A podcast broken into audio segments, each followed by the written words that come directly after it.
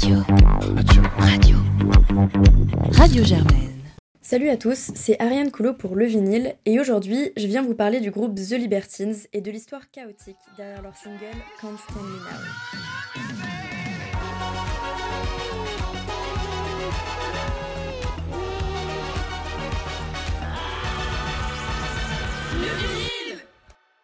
The Libertines, c'est un groupe fondé par Carl Barat et Pete Doherty en 1997 à Londres. Oui, je sais, c'est encore un groupe britannique, je force un peu, je suis désolée, promis, je varierai dans les prochains épisodes. Pete Doherty faisait une licence de littérature à la Queen University. Carl Barat étudiait le théâtre à la Brunel University et c'était le colloque de Amy Jo Doherty, la grande sœur de Pete, et c'est comme ça que les deux se sont rencontrés. Les deux loustiques se sont très vite rapprochés et ils ont emménagé ensemble dans un appart à Camden qu'ils ont nommé The Albion Rooms. Et c'est là en fait qu'ils ont commencé à faire euh, leur premier concert, donc euh, oui oui dans leur appart. Et donc ils vont rencontrer pas mal de gens, Gary Powell qui va devenir leur batteur, John Assal leur bassiste, et ils vont former The Libertines, qui fait référence évidemment au terme libertin auquel s'associent les chanteurs qui ne veulent pas rentrer dans les normes morales de la société, et vous verrez dans la suite du podcast qu'ils ne mentaient pas. Mais ça fait aussi référence aux 120 jours de Sodome du marquis de Sade, qui en anglais est traduit par The Lust of the Libertines. Donc il joue quelquefois dans le bar où Pete Doherty travaille, et il rencontre pas mal de gens, dont notamment Banny Pucci, une avocate qui va les prendre sous son aile et les faire signer chez Rough Trade Records en 2001. Et c'est avec deux singles, produits par Bernard Butler, ancien guitariste de Suède, qu'ils vont commencer à se faire connaître, I Get Along et What a Waster, face A et B d'un même disque. On écoute What a Waster.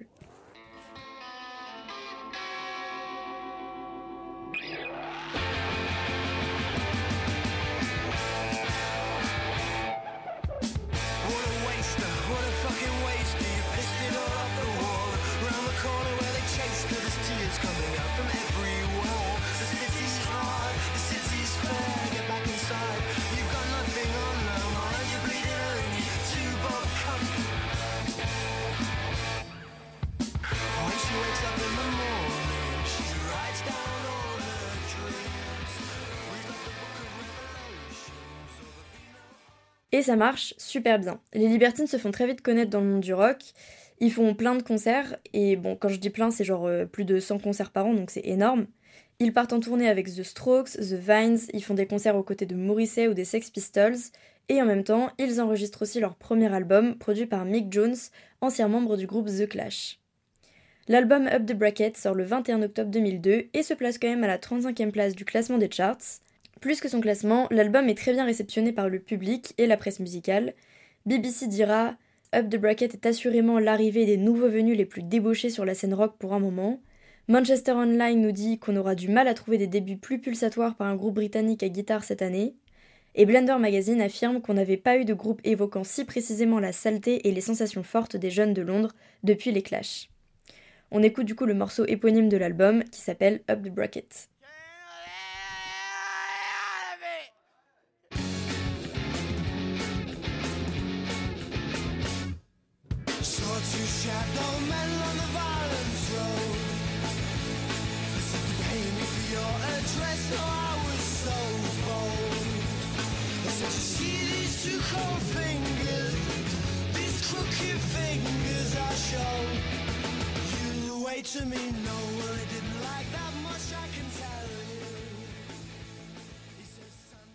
Mais au-delà de leur succès extérieur, en fait, rien ne va à l'intérieur du groupe. Et c'est là que commence un petit peu la partie euh, gossip du podcast. En fait, il y a une chose qu'il faut comprendre pour comprendre les Libertines et ce qui s'est passé, c'est la nature de la relation entre Karl Barat et Pete Doherty. En fait, c'est pas juste deux potes qui ont créé un groupe.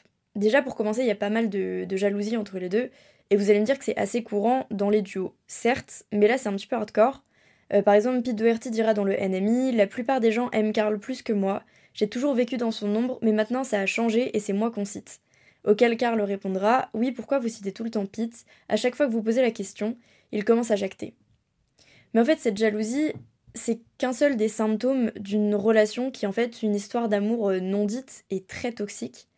Euh, Roger Sargent, le photographe du groupe et donc ami proche des deux Lupio, a décrit la relation comme, je cite, un premier amour avec toute la jalousie et l'obsession qui vient avec. Je pense qu'il y a de l'obsession et de la jalousie des deux côtés. Ils ont un lien, intellectuellement et spirituellement, comme je n'ai jamais vu avant. Mais parfois, tu sais, tu te dis juste, putain, pourquoi vous prenez pas juste une chambre? Alors évidemment, les deux avaient des petites copines à l'époque et ils se sont jamais décrits comme homosexuels. Mais par exemple, sur Radio One, Pete Doherty va quand même lâcher Je l'aime, je n'irai certainement pas sur Radio One trop dans les détails, mais on a passé ensemble beaucoup de bon temps. Karl Barat, lui, dira qu'il n'y avait rien de physique entre Pete et lui, et puis, un peu plus tard, dans une autre interview, il dira qu'il y a eu effectivement des moments dans notre relation où le physique a suivi. Bon, vous avez compris qu'il y a quand même beaucoup de non-dits, c'est assez bizarre, c'est pas juste de l'amitié de toute évidence. On est sur un amour caché un peu toxique. Euh, par exemple, ils avaient fait un pacte où ils devaient se suicider ensemble. Donc, bon, concrètement, c'est pas le premier truc qui te vient à l'esprit quand t'as une relation saine avec euh, quelqu'un. Mais vous allez voir, l'apogée de cette histoire reste à suivre. Mais d'abord, on écoute un deuxième extrait de l'album pour se rappeler qu'en toile de fond, ils ont quand même un succès gigantesque. On écoute Time for Heroes. Kids in the riot Shoveled up like monks at the night on fire Wombles bleed, truncheons and shields. You know I cherish you, my love. But there's a rumor spread nasty disease around town. You cut on the houses with your trousers down a head rush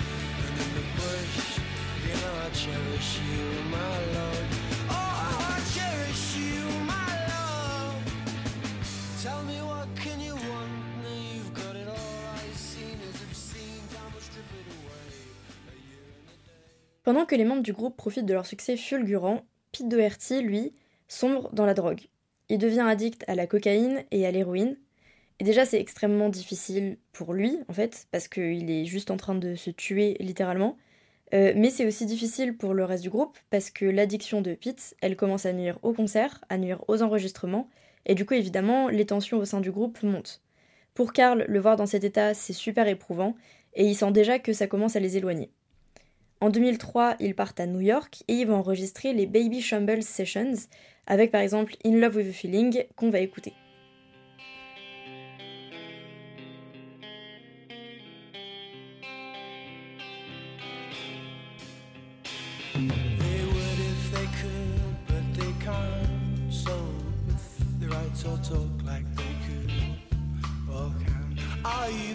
If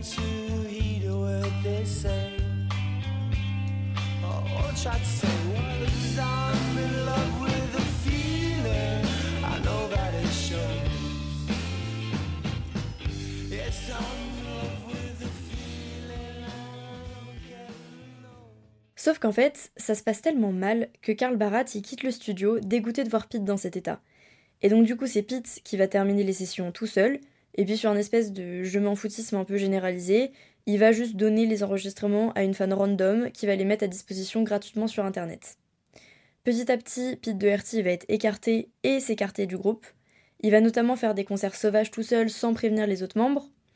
Et puis il y a eu un autre événement, c'est que pour l'anniversaire de Karl, Pete va décider d'organiser un concert de célébration pour apaiser les tensions. Sauf que Karl Barat, il va pas faire l'effort de venir. Et ça, ça va rendre fou Pete, qui du coup ne va plus venir au concert des Libertines. Libertines, qui du coup font leur, font leur tournée internationale, donc en Allemagne, au Japon, etc., sans Pete Doherty, le lead singer du groupe. Donc on en est là. Mais du coup, c'est vraiment un sketch, parce que Karl Barat, il va inverser les rôles et il va lui dire Non, c'est pas toi qui veux pas jouer dans les Libertines, c'est nous les Libertines qui ne te permettent pas de jouer avec nous tant que t'auras pas arrêté les drogues. Donc Pete va continuer la musique avec son autre projet, les Baby Shumbles, et puis un soir, Pete Doherty va péter les plombs, et pendant que Karl Barat joue tranquillement euh, sa musique au Japon, et va Pete Doherty va juste le cambrioler. Il va entrer chez lui par effraction et il va lui piquer une guitare antique, un harmonica et un ordinateur. Et quand il raconte ça à sa femme, qui est du coup aussi la mère de son enfant, puisque Monsieur P. Doherty est papa, elle va juste appeler la police, qu'on peut pas lui reprocher, et donc il va prendre 6 mois de prison, réduit à 2 euh, mois après appel, malgré que Karl Barat ait essayé d'annuler les charges. Mais le plus comique dans tout ça, c'est qu'il est condamné le 11 août, et que le 18 août sort Don't Look Back into the Sun, un single sur lequel le groupe avait travaillé auparavant et qui raconte les méandres de l'amitié Barat de vous l'entendrez aux paroles. Le single va se classer numéro 11 des charts, les Libertines sont donc toujours au plus haut, mais toujours sans Doherty. On écoute Don't Look Back into the Sun.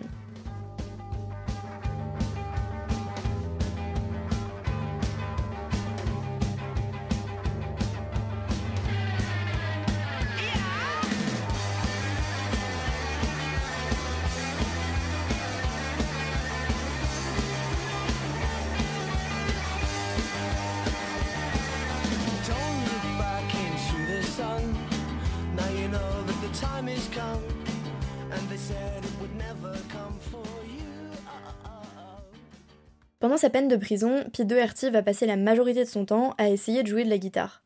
Et il va dire dans Kids in the Riot, c'est un livre qui raconte en gros les hauts et les bas du groupe, quand j'ai réussi à avoir une guitare, c'était incroyable, parce que ça faisait deux semaines, mais j'avais l'impression que ça faisait une éternité. Je me suis joué Don't Look Back into the Sun à moi-même et j'ai pleuré. Je me suis dit que j'allais mettre tout ça derrière moi et réessayer avec Carl, je ne pouvais plus attendre de jouer avec lui.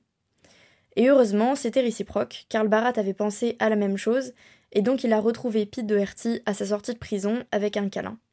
Pete Doherty, oui, c'est mignon. Pete Doherty a été un peu sevré de la drogue pendant son séjour carcéral et donc du coup les relations au sein du groupe euh, allaient, un petit peu, euh, allaient un petit peu mieux. Et donc pour fêter ça, le soir même de sa sortie, les Libertines vont faire un concert qui a été nommé l'un des 100 meilleurs concerts de tous les temps par le Q Magazine et concert de l'année par le NME.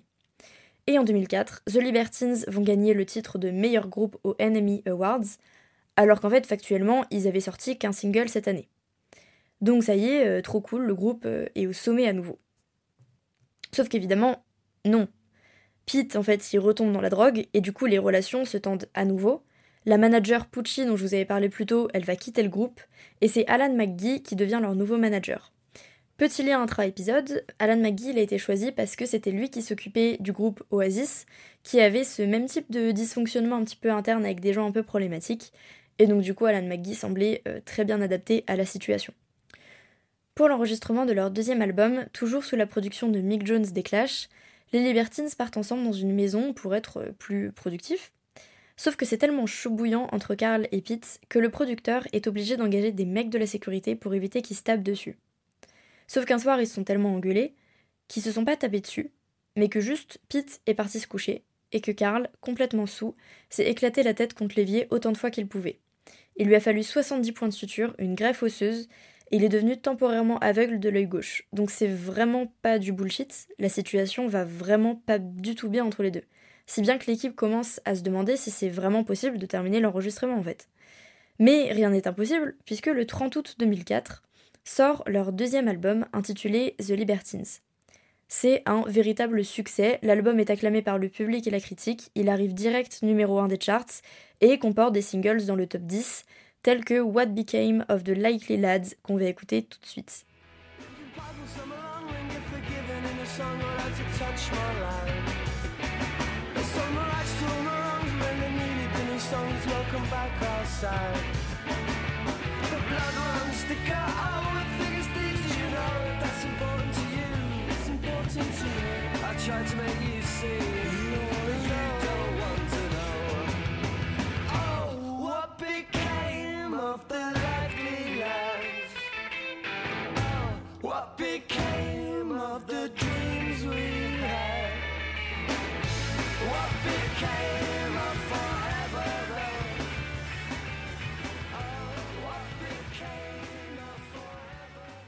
L'album est autobiographique, comme le laisse entendre son titre The Libertines. Il est particulièrement porté sur la relation entre Karl Barat et Pete Doherty. La pochette de l'album représente d'ailleurs les deux lead singers lors de leur concert le soir de la sortie de prison de Pete. Et justement, à ce titre, je voulais qu'on se penche un peu plus sur Can't Stand Me Now. Can't Stand Me Now, c'est la première chanson de l'album qui a été enregistrée, et c'est aussi le premier titre dans l'album. Le morceau s'est placé deuxième dans le classement des charts, c'est donc un des plus grands succès du groupe, et il a été massivement acclamé. Par exemple, le NME le range parmi les 50 meilleures chansons indie de tous les temps. Alors, Can't Stand Me Now, qu'est-ce que c'est? Ça raconte quoi? En fait, depuis leur début, Carl et Pete sont tous les deux guitaristes et chanteurs, et ça a été un terrain de mésentente, justement parce que, par exemple, quand Pete Doherty se faisait un petit peu évincer du groupe, c'était Karl Barat qui chantait des chansons que Pete lui-même avait écrites ce qui crée évidemment pas mal de jalousie et pas mal de frustration. Bref, tout ça, ça a donné une idée à Pete, qui explique dans Kids in the Riot On a fait I Get Along, et même s'il l'a pas écrit, c'est quand même vu comme la chanson de Carl, et bien sûr je ne chante pas du tout dessus. J'ai alors pensé que nous faire une chanson où on chante tous les deux pourrait nous rassembler. Alors du coup, Pete a commencé à écrire les paroles de Can't Stand et il explique que, je cite, Sur la démo, c'est moi qui me le chante à moi-même, mais j'ai été excitée à l'idée de mettre ces mots-là dans sa bouche, les rendant tellement personnels qu'il me les chante en retour. Effectivement, Can't Stand Me c'est en fait une chanson qui décrit la relation amour-haine entre Carl et Pete, mais qui est sous la forme d'un dialogue où les deux chanteurs se répondent mutuellement avec leur avis sur la situation. D'ailleurs, à la fin, Pete Doherty va faire un solo à l'harmonica, qui du coup à la fois fait référence au cadeau de Noël de Karl Barat, qui avait offert un harmonica à tous les membres du groupe, mais évidemment aussi à l'harmonica volé durant le cambriolage. Les paroles de la chanson sont très honnêtes, très crues, euh, elles font référence à beaucoup d'événements passés, et je vous laisse vous en rendre compte par vous-même puisqu'on va en écouter un petit morceau.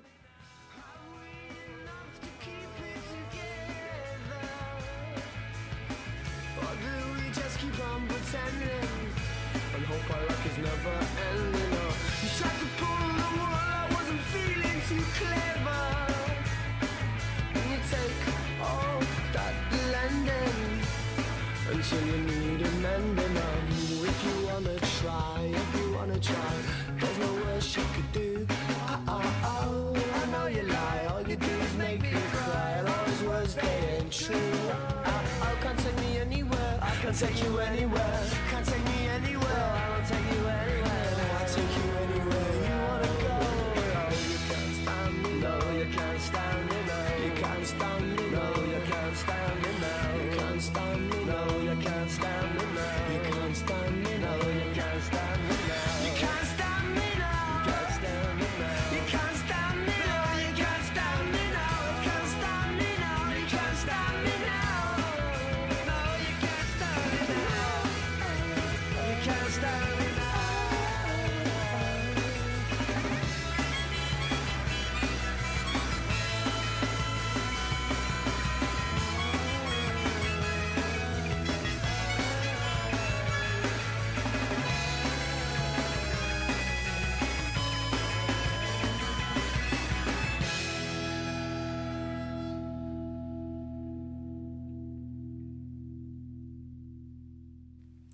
Sauf qu'écrire une chanson aussi intense, bah c'est à double tranchant.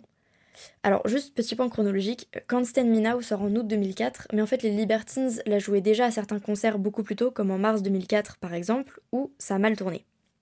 En fait, à ce concert-là, ils ont joué Can't Stand mais Pete Doherty, il s'est senti tellement attaqué par les mots sortant de la bouche de Karl Barat, que pourtant lui-même avait écrit, qu'il est parti en furie de la scène après le premier couplet. Dans le magazine The Guardian, Pete Doherty dira, je cite, Ça lui a pris 6-7 ans pour qu'il me le dise, pour qu'il me dise la vérité. Can't stand me now. Il a chanté et je me suis dit, T'as raison, on s'est utilisé pour arriver ici, mais en fait t'es pas mon pote. Alors j'ai shooté son ampli, cassé sa guitare et je me suis coupé les veines. Donc, ambiance sympathique euh, entre les deux, hein, comme à leur habitude. Donc ça c'était la parenthèse Can't Stand Me Now. On en revient à leur album The Libertine dont on va écouter un autre morceau. Celui-ci s'appelle What Katie Did et parle de Kate Moss, puisque oui, Pete Doherty est sorti avec le mannequin Kate Moss.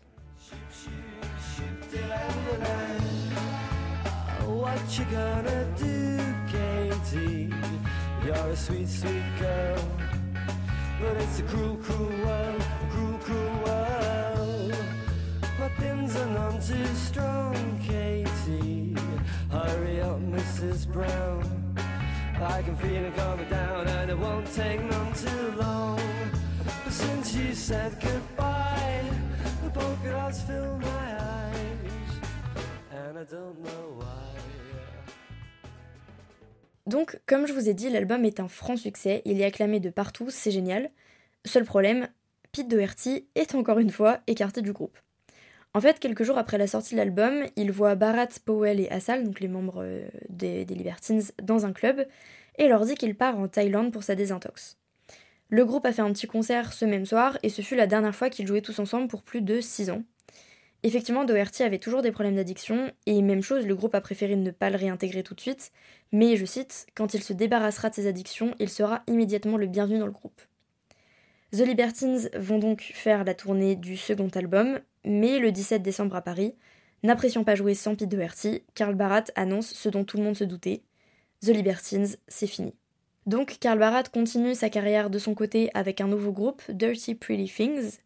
Ils sortent deux albums, dont Waterloo to Anywhere qui fait top 3 des charts. On écoute un des morceaux de l'album, Bang Bang You're Dead.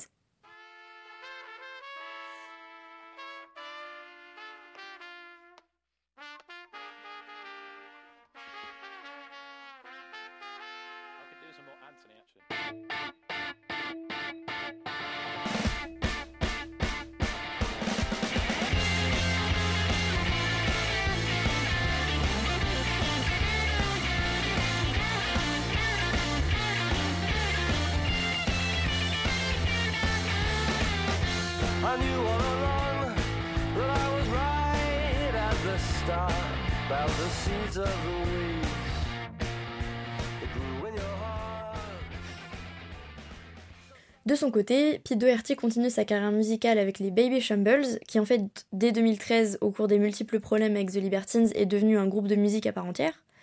Ils vont sortir trois albums qui auront pareil beaucoup de succès avec des singles dans le top 5 des charts comme Fuck Forever, qu'on écoute tout de suite.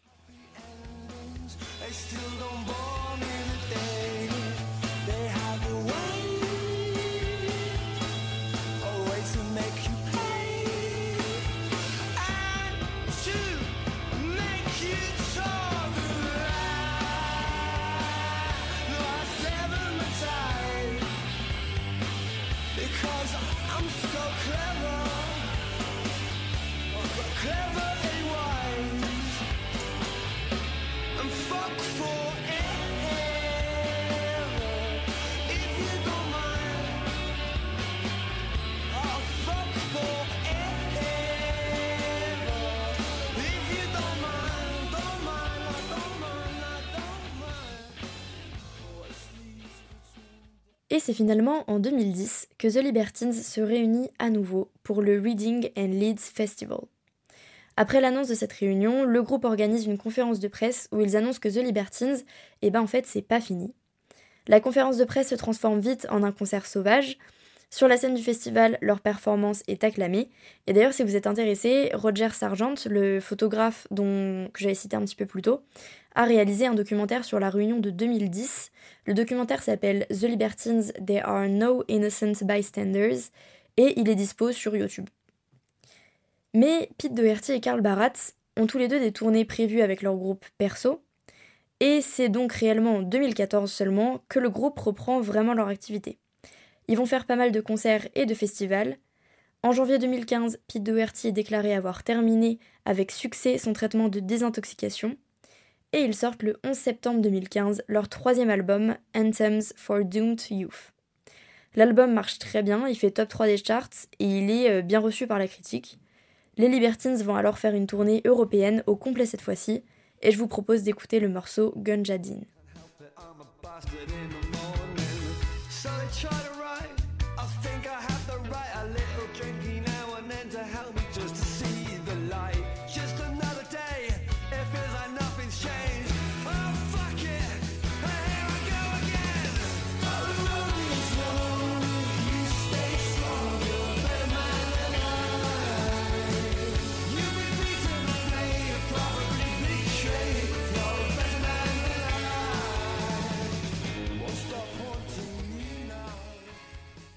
Depuis, ils n'ont pas été vraiment très actifs, ils ont fait pas mal de festivals, mais Pete Doherty et Karl Barat, ils ont surtout continué leur carrière euh, solo.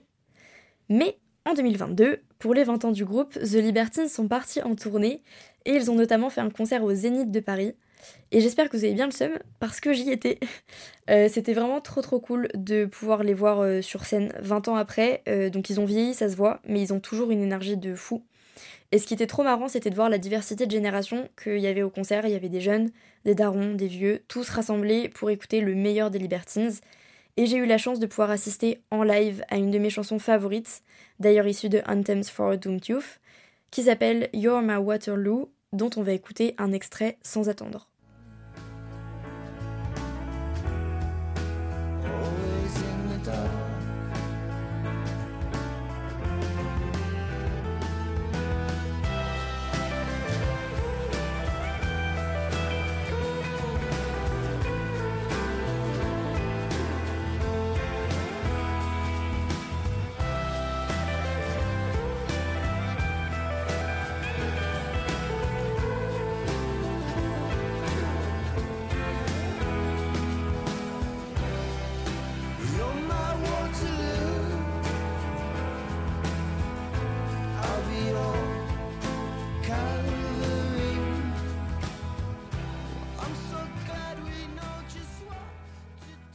The Libertines, c'est donc un groupe qui encore aujourd'hui fait vibrer plein de gens.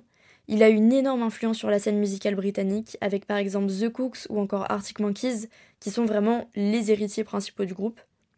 Avec Can't Stand Me leur morceau essentiel, Pete Doherty et Carl Barat ont su encapsuler en 3 minutes plusieurs années de disputes, d'addiction, de séparation, mais aussi d'amour et de retrouvailles. Au début de leur amitié, Carl Barat avait dit à Pete Doherty C'est soit le sommet du monde, soit le fond d'un canal, et bah j'ai un peu l'impression qu'ils ont réussi à faire les deux.